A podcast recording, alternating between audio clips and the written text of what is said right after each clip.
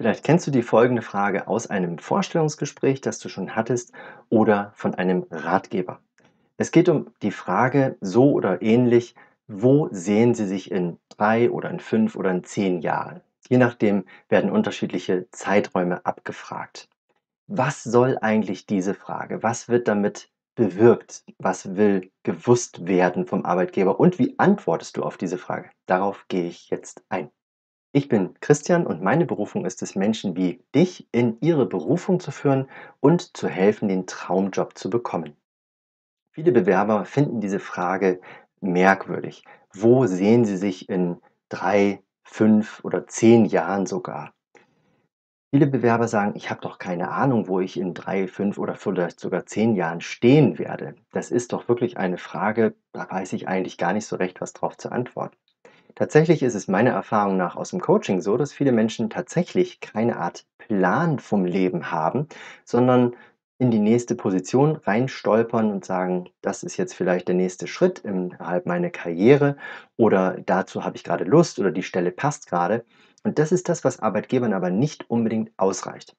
Arbeitgeber, die es auf ein langfristiges, nachhaltiges Arbeitsverhältnis mit dir abgesehen haben, die möchten schon wissen, wo möchtest du die nächsten Jahre hin, auf dass du auch eine Idee, einen Plan davon hast, dass ihr zusammenpasst auf die nächsten Jahre. Viele Arbeitgeber investieren durchaus relativ viel in die Einarbeitungszeit.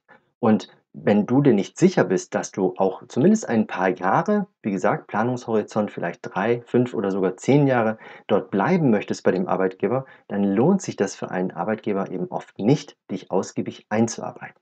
Was mit dieser Frage auch gewusst werden will, ist, ob du ein Stück weit in die Zukunft schaust, ob du planerisch unterwegs bist oder ob du einfach schlicht dem Zufall es überlässt, was passiert oder eben auch den Entscheidungen von anderen Menschen. Hast du also eine Idee vom Leben? Hast du eine Zielvorstellung oder hast du eine Vision, wo du hin möchtest, wie sich die Arbeit anfühlen soll, was du bewirken möchtest? Es hat auch mit deiner Motivation zu tun. Übrigens gehe ich auf die Jobmotivation in einem anderen Video auch ein. Nun geht es nicht darum, insbesondere bei einem Planungshorizont von zehn Jahren auch wirklich zu sagen, das muss so eintreffen.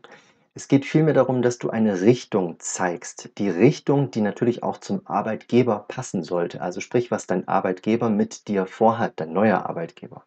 Auch die Entwicklungsmöglichkeiten im Unternehmen oder die Entwicklungsabsichten, die der Arbeitgeber mit dir hat, die sollten natürlich übereinstimmen mit deiner Idee von deiner beruflichen Zukunft. Mit deiner persönlichen Antwort auf die Frage, was du für die nächsten Jahre in deinem beruflichen Leben vor dir siehst, kannst du dich tatsächlich sehr gut von vielen Mitbewerbern abheben. Denn, wie gesagt, die meisten Bewerber haben keine rechte Ahnung oder Idee oder Vorstellungen von ihrer Zukunft, sondern beschränken sich einfach nur auf den nächsten Job. Wie gesagt, kannst du dich von anderen Mitbewerbern sehr positiv abheben, wenn du eine Idee von der Zukunft hast, wenn du eine Vorstellung hast, wohin es gehen könnte, weil die meisten anderen Bewerber das eben nicht haben oder zumindest bei dieser Frage keine Antwort parat haben. Wenn du Anmerkungen oder Erfahrungen gemacht hast zu diesem Thema, zu dieser Frage im Vorstellungsgespräch oder auch Fragen an mich hast, dann schreibe das gerne als Kommentar unten rein.